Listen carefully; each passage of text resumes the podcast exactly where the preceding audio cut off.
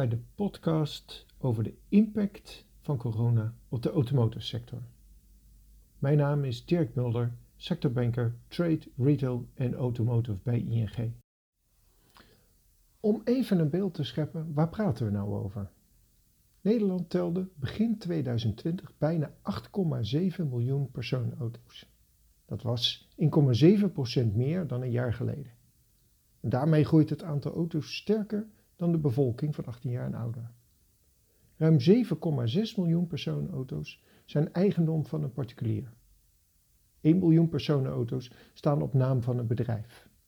Waar er in de autobranche eerst hooguit angst was voor een tekort aan onderdelen en nieuwe auto's, is er nu angst voor lege showrooms en werkplaatsen. En met het advies om thuis te werken worden er ook minder schades gereden. Daarbij hangt er een recessie in de lucht. Het coronavirus heeft een verwoestend effect op de sector, die sterk afhankelijk is van de internationale aanvoerketens en een doorlopende vraag bij kopers. Autofabrikanten krijgen van twee kanten rake klappen. De pijn zit voor de Duitse sleutelindustrie zowel aan de vraag als aan de aanbodkant. De vraag naar nieuwe voertuigen is ingestort en de toeleveringsketen in Europa is vastgelopen. Europese automakers zijn voor de verkoop voor een fors deel afhankelijk van China. Daar waren de verkopen tijdelijk compleet ingestort en Europa en de Verenigde Staten lijken nu te volgen. In China komen de productie en verkopen voorzichtig weer op gang. Voor Volkswagen bijvoorbeeld was er ook goed nieuws. In China zijn 31 van de 33 fabrieken van het bedrijf weer opgestart. Er wordt nog niet op volle kracht gewerkt, maar het tempo wordt langzaam weer opgeschroefd. In Duitsland sluiten autofabrikanten inmiddels hun fabrieken. Bedrijven nemen dit besluit omdat de markt significant verslechtert en de aanvoer van onderdelen onzeker is vanwege het coronavirus.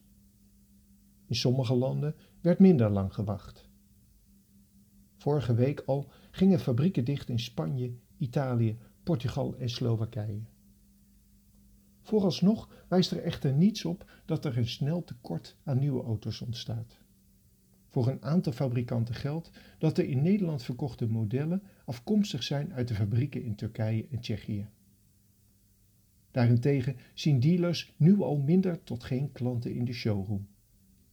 Daarbij zijn monteurs ziek en sluiten importeurs en vestigingen. Er is geen aanlevering van onderdelen en auto's door een gebrek aan chauffeurs. De gevaren in de Europese auto-industrie komen van drie kanten tegelijk. Het coronavirus, de dreigende tarieven van Trump en de moeizame omschakeling naar elektromobiliteit. Experts schatten dat de verkoop dit jaar in Europa 11% lager zullen liggen, met een grote terugval in Italië, min 16%, Duitsland, min 14% en een mindere grote impact in Nederland, min 7%. Dat autobedrijven heel kwetsbaar zijn voor het coronavirus is logisch.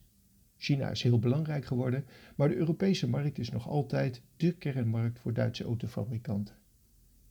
In 2019 werden meer dan 35% van de wereldwijd verkochte auto's in Europa verkocht. Wat te doen met het probleem van een slinkende voorraad auto-onderdelen? Zo'n 20%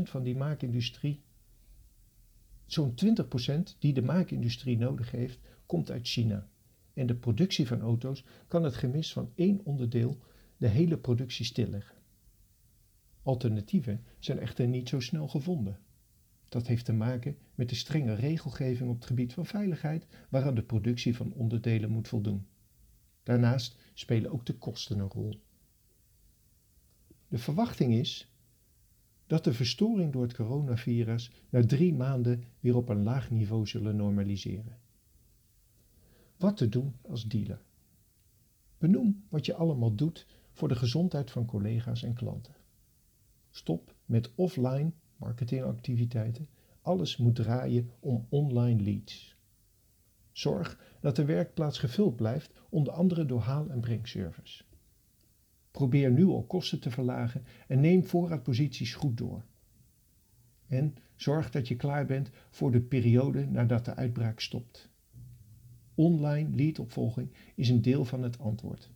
Maar online verkoopt minder omdat weinig bedrijven daar nog op ingericht zijn.